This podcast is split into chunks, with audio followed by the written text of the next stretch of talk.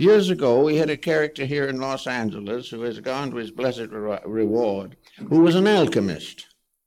And naturally enough, for an alchemist who had to make a living, he was in a, had a cheese factory, which, by the way, if you study it carefully enough, is part of our story.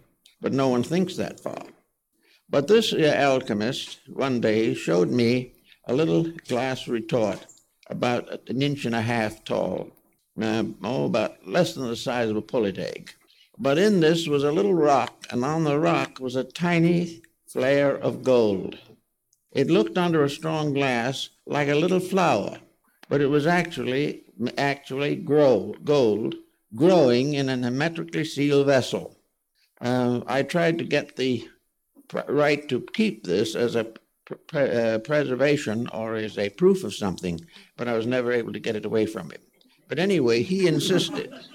He insisted that this little gold tree or little gold thread like vine, a leaf, a fern leaf like thing, had actually grown in this bottle from this rock upon which it was still attached.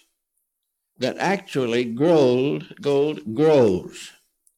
Von Hohenheim uh, also stated this that uh, areas where mining had exhausted all known gold supplies, a hundred years later, gold was found again. In some way, gold continued to reproduce itself from a kind of seed.